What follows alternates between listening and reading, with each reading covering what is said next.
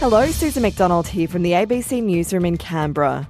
The Canberra Capitals will defend their WNBL title after beating the Boomers 77 to 64 to make the grand final series.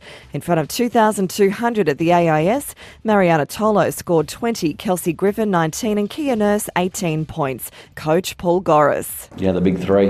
It's satisfying for me knowing that all three went off like in the same game together, and we've had very few games that we've had all three playing together on the court. So it was like nice just having everybody fresh, healthy together for probably one of the very few times like in our season. And game one of the grand final series against Southside is in Melbourne on Sunday with game two in Canberra on Wednesday.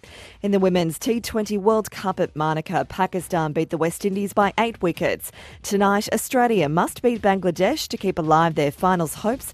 It's a first time meeting between the sides, and Australian captain Meg Lanning says they know little of their opponents. They played against India the other night, so we can have a look at that. But I think it gives us a great opportunity just to focus on what we're doing and how we want to play. And if we get our processes right and go out there and play our way, you know, hopefully the result will look after itself. The ACT's work safety watchdog has shut down dozens of Canberra residential building sites during a second worksite blitz targeting safety in the construction sector. Michael Inman reports. The safety blitz was sparked by the deaths of two workers on Canberra residential building sites this year.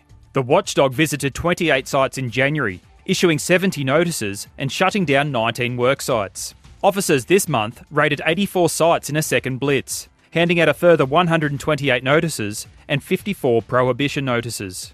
Work Safety Commissioner Greg Jones says shutting down two thirds of the sites visited shows an appalling attitude to safety. It seems to me that there's um, a lot of companies, smaller companies, that are looking at the bottom line rather than safety. He says the safety message is not getting through to some operators. And Year 6 students from the ACT achieved the highest score nationally in a comparative test of science literacy. ACT political reporter Tom Maddox. According to the latest results from the National Assessment Program, the ACT's Year 6 students who sat the 2018 science test outranked all other states and territories.